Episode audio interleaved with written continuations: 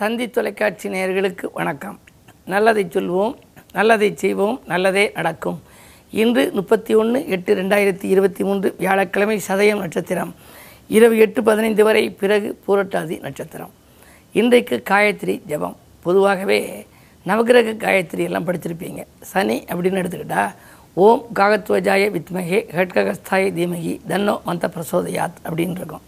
அதே மாதிரி சூரியனுக்கு இருக்குது சந்திரனுக்கு இருக்குது இந்த காயத்ரி மந்திரங்களை எல்லாம் ரெண்டு வரிதான். ஆனால் அதை மீண்டும் மீண்டும் சொல்ல சொல்ல நல்ல பலன்கள் கிடைக்கும் என்று சொல்லி இருக்கிறார்கள். நான் இன்றைக்கு உங்களுக்கு சொல்ல இருக்கிற நல்ல கருத்து ரெண்டு மூணு நாட்களுக்கு முன்னாலே சகுனங்களை பற்றி சொன்னேன்.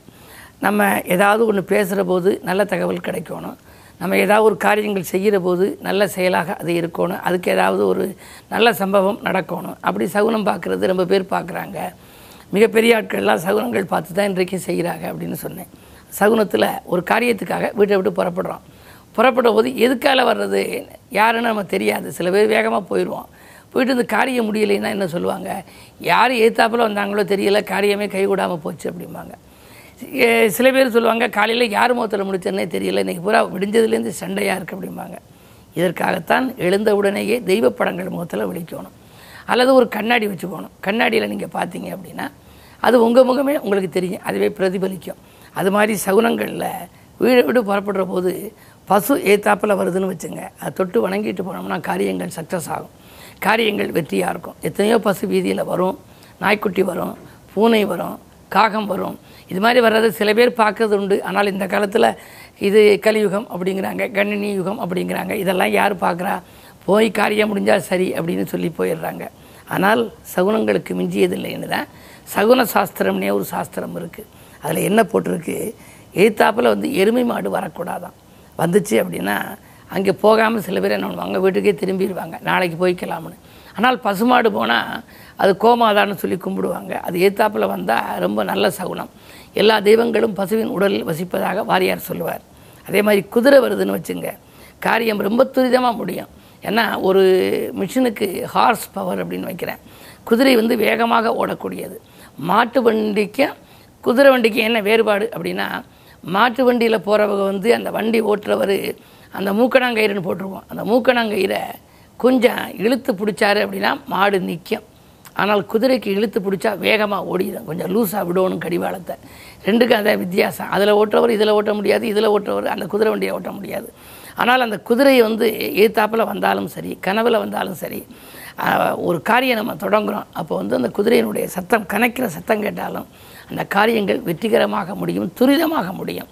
காலங்காலமாக தாமதமாக இருக்க காரியம் துரிதமாக முடியும். அதே மாதிரி நாய் நாய் நமக்கு முன்னால் ஓடுனா வைரவருடைய அருள் இருக்குன்னு அர்த்தம். அதனால தான் பல குடும்பங்களில் இந்த நாய்க்குட்டியை வளர்க்குறாங்க. நாய்க்குட்டியை நம்ம ஆங்கிலத்தில் என்ன சொல்கிறோம் அப்படின்னா டாக் அப்படின்னு சொல்கிறோம் டாக் என்பது டிஓஜி என்ற மூன்று எழுத்து. அதை நீங்கள் திருப்பி போடுங்க. காட் அப்படின்னு வரும். ஜிஓடி காட் ஏன் அப்படின்னா நாய்க்குட்டி ஒன்று தான் நன்றி காட்டுவதிலே வல்லமையாக உள்ளதாம். இப்போ ஒரு ரொட்டி போடுறோம். பதினஞ்சு வருஷம் கழிச்சு அந்த நாயை பார்த்தாலும் அது நம்மளை பார்த்தா வாலாட்டும். நம்மளை அதுக்கு தெரியும். நன்றி எத்தனை ஆண்டுகள் ஆனாலும் நன்றி காட்டக்கூடிய ஒரு விலங்கு அந்த நாய்க்குட்டி.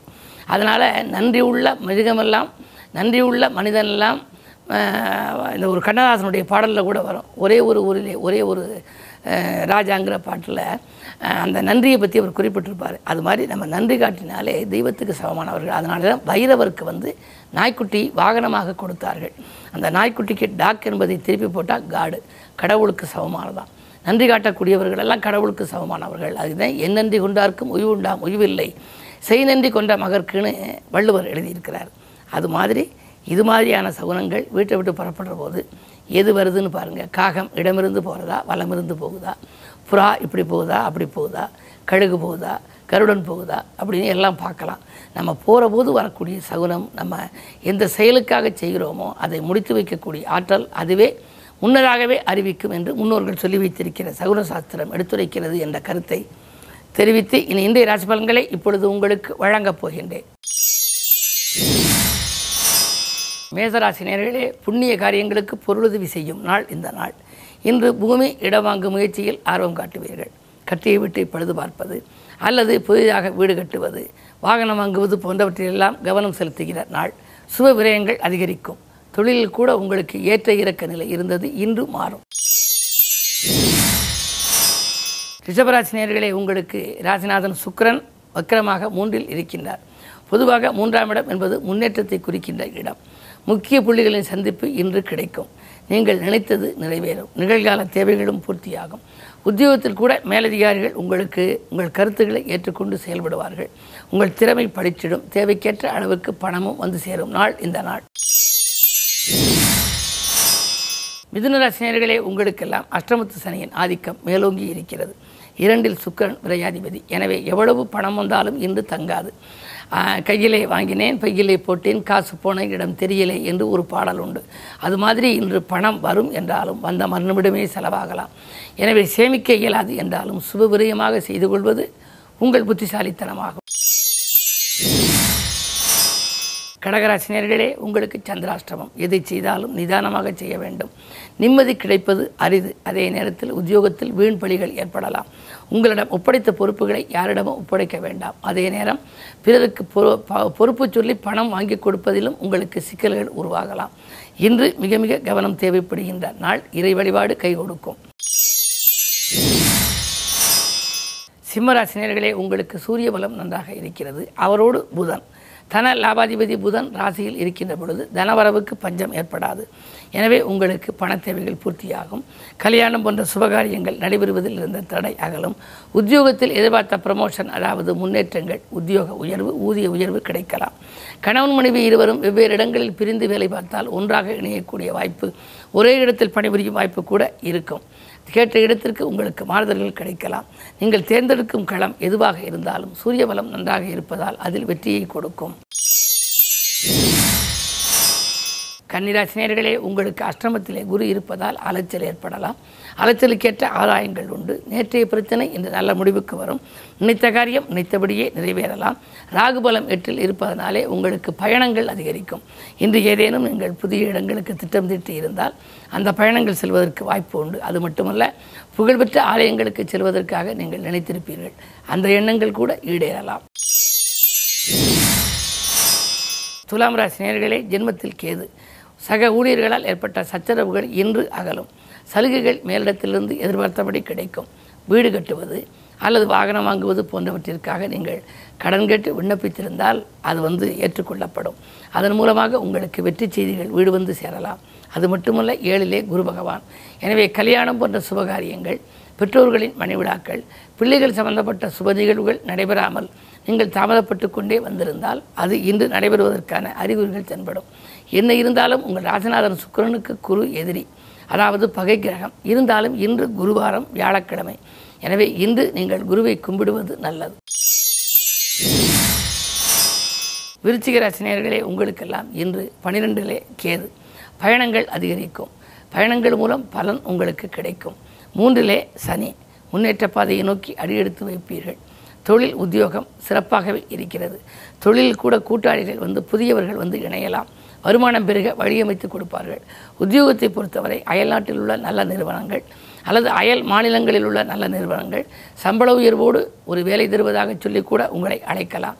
திசாபத்தி பலம் பெற்றவர்கள் அதை உபயோகப்படுத்திக் கொள்வதில் தவறில்லை. தனுசராசினியர்களே எட்டிலே சுக்கிரன் இரண்டிலே சனி ஒன்பதில் சூரியன். ஒன்பதில் சூரியன் இருப்பதால் பெற்றோர் வழியில் இருந்த பிரச்சனைகள் அகலும். பூர்வீக சொத்து தகராறுகள் மாறும். நிகழ்ச்சிகளில் பங்கெடுத்துக் கொள்கின்ற வாய்ப்புகள் உங்களுக்கு உண்டு. பிறகு விமர்சனங்களை நீங்கள் பொருட்படுத்த வேண்டியது இல்லை. பொது வாழ்வில் இருப்பவர்களுக்கு நல்ல பொறுப்புகள் கிடைக்கலாம். மகர ராசி நேர்களே ஜென்மச்சனியின் ஆதிக்கம் மனநிம்மதி குறைவாகத்தான் இருக்கும்.